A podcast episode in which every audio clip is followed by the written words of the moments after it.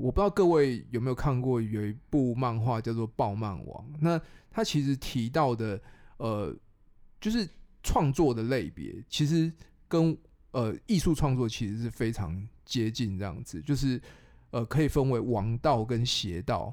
那所谓的王道的创作模式，其实我们可以以一个比较商业的呃模式去理解。譬如说王道的漫画，它就是以战斗为主，然后呃一般来讲就是主角从一个呃武功逊逊的弱弱的，然后一直往往武功高强的路啊、前进这样子。那呃那如果我们来讲邪道的话，邪道其实就比较像是观念艺术吧。它是一个理想性，或者是说它的呃题材的特殊性，其实是有一点异常，或者是说有一点反常。那它不太能够让观者或者是读者，就是一开始就进入，然后就是能够去理解这样子。那它必须要透过连载，然后它到了一个呃时间的铺陈，然后它那个梗整个爆出来之后，你会觉得哇，这个。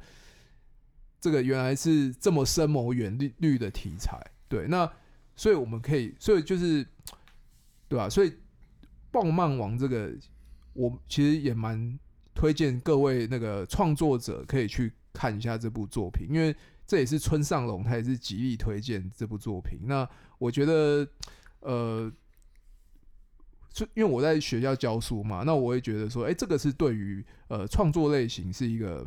蛮好的参考，这样子。好，那我们 就 等等一下，好，好，没关系，我们这个这个可以当推荐。我想到了，爆漫网当推荐了。然后现在才开始鬼灭之刃，好，没关系，继续录，继续录，好，OK，好，我再帮你做个看。这个会这个会剪掉，这当没有，刚刚那段当推荐，当软推荐。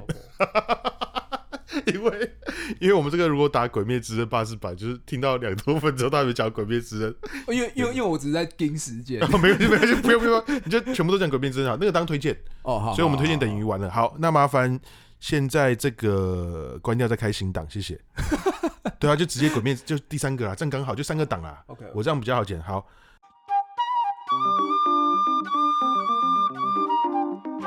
Thank you.